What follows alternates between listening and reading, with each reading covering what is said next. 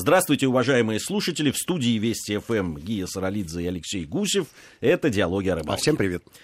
Сегодня мы будем говорить э, о таком понятии, которое существует у рыбаков. Оно, может быть, на чей-то э, утонченный слух э, звучит не очень, но для рыбацкого уха он звучит как симфония, как прекрасная сюита. Осенний, Осенний жор. жор. Вот как это звучит. Осенний жор. Но мы с тобой не первый раз обращаемся к теме жора. Жор. Есть преднерестовый жор, посленерестовый жор. Да. Есть первый лед, последний лед, что, естественно, тоже связано с жором рыбы. А вот осенний жор э, это тоже очень популярная тема в рыболовной среде. И э, есть даже люди, которые утверждают, утверждают, что есть осенний жор леща.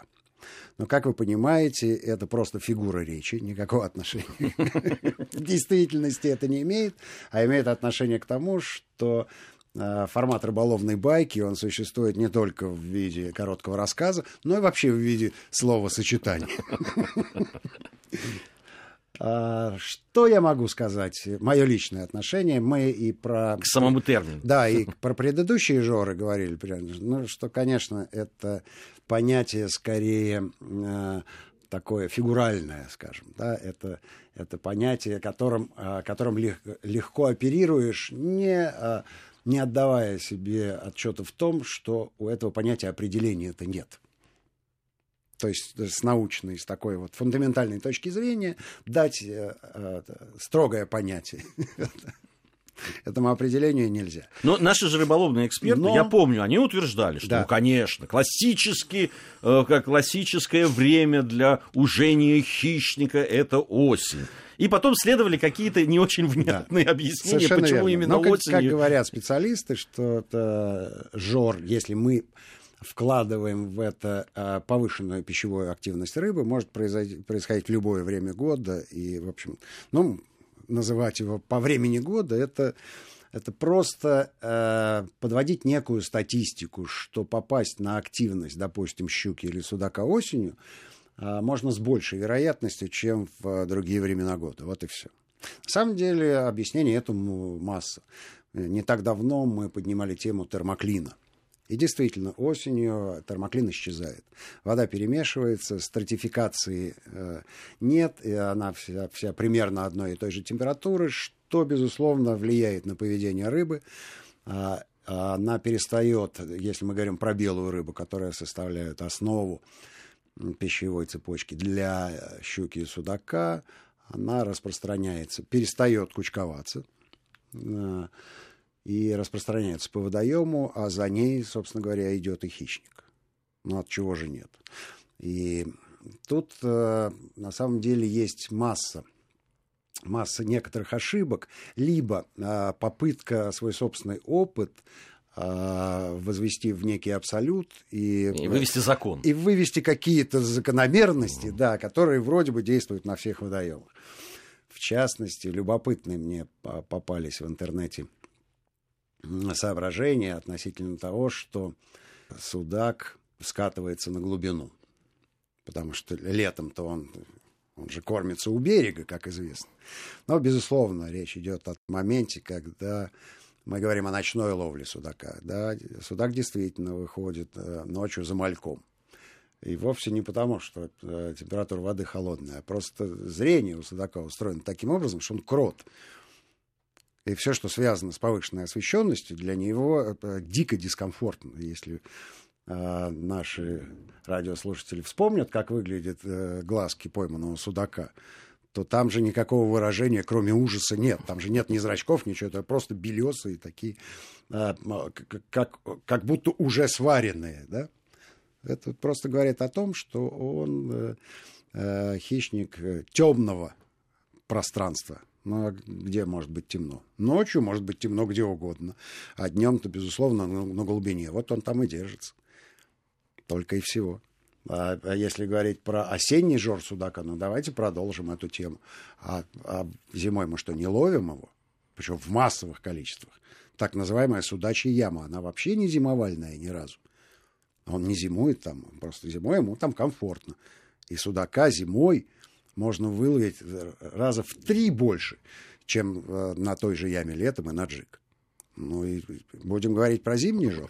Ну, конечно, будем, когда придет время, придет время поднять эту тему. Нам, нам же темы нужны. Не, не, будем, не будем торопиться.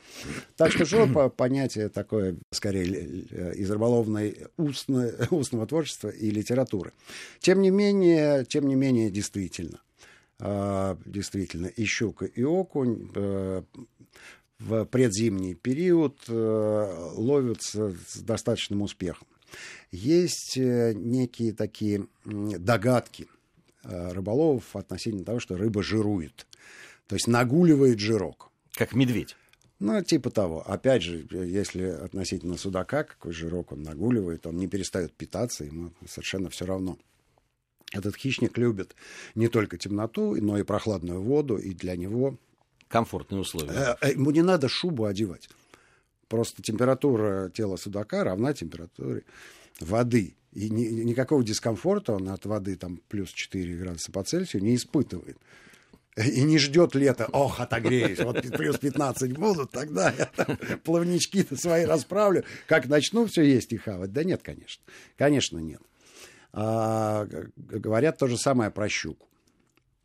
Говорят все то же самое про щуку, что вот она одевается, Э, наедается. слой, слой э, э, жира, но он там не жир, да, это слизь, которая обволакивает тело рыбы, безусловно.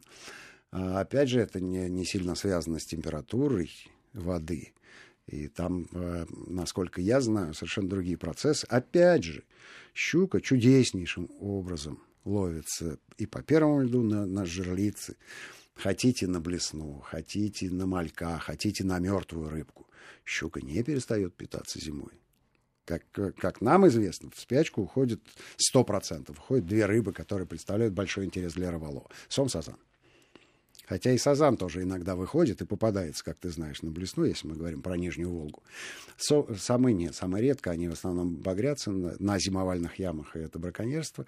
Вот. А все остальные рыбы, они э, достаточно активно себя ведут, а если уж говорить про окуня, то этому полосатому разбойнику Вот ему, да, вообще все равно. Что, что осенние, что весенние, да. если ты попадаешь на место, где он ры... есть. Единственную рыбу, которая, ну, помимо чихони, да, мы не говорим про эти проходных, единственная рыба, которая никогда мне не попадала зимой, это жерех. Что он делает? Куда он девается зимой? Вот остается э, полнейшей для меня загадкой. Вот у этого точно никакого жора нет. Никакого жора нет. Вот. А с э, судаком, если уж э, ну, не то чтобы закончить эту тему, а немножко продолжить, тут вот какая история и, и это замечено. Судак э, все-таки вот в это осеннее время он перемещается. Перемещается с одних позиций на другие. То есть все-таки для него летние ямы находятся в одном месте. Иногда это может совпадать. Но зачастую он все-таки ближе к зиме перемещается на другие места стоянок. Э, с чем это связано? Я думаю, что с наличием корма он перемещается туда не, не сложить плавнички, укрыться одеяльцем, да, и закрыть глазки. Закрыть глаза ему вообще не нужно, он не видит ничего, у него для этого есть боковая линия, другие органы чувств. Ну, вот. И поэтому, если вы думаете, что судак различает цвет приманки, то есть красная она или зеленая, у меня по этому поводу есть свои собственные соображения. Мы ведь э, в, в прошлом году, это было, мы снимали на Москве-реке, когда уже было очень холодно. Абсолютно холодно. Да, Нет, это, да, это, по-моему, дека, декабрь. Зима была, да. зима была. Это был декабрь. Река там не замерзает, но, но во, на всех остальных водоемах стоял лед. И, но не могу сказать жесткий минус. Мы выбрали для себя более-менее комфортную температуру, но минус был.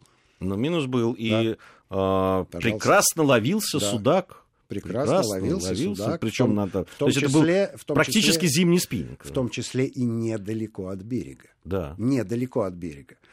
Вот я не случайно припомнил вот эту вот э, историю с выходами. То есть летом он выходит, а зимой скатывается в яму. Э, все зависит от водоема, все зависит от поведения судака. И опять же, это не, не связано с сезоном. Но вот э, если мы говорим про Нижнюю Волгу, да, специалисты отмечают, что а, у судака э, разные бывают стоянки зимой и летом, но связано это только с наличием корма. То есть где, Корм, он уходит где у него корм, да. есть э, чем покормиться.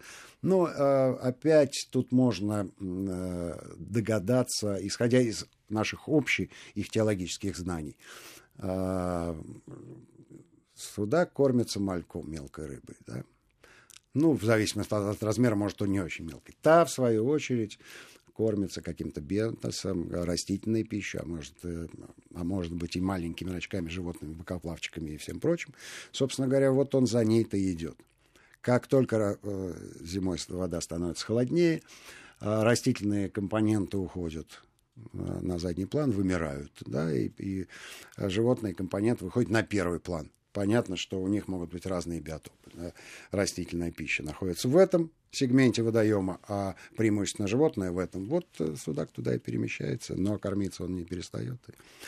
И говорить о том, что у него осенний жор, можно э, как действительно зарегистрированный э, по опыту многократно, всплеск пищевой активности, при этом он достаточно продолжительный.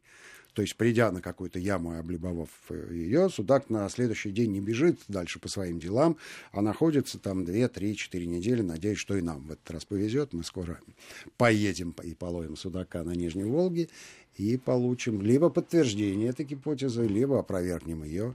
А, но тогда нам не повезет. А это неприятно. Но Лучше найдем подтверждение. Сколько лет мы уже ищем подтверждение различным гипотезам. Ладно, продолжим искать пока в этой студии.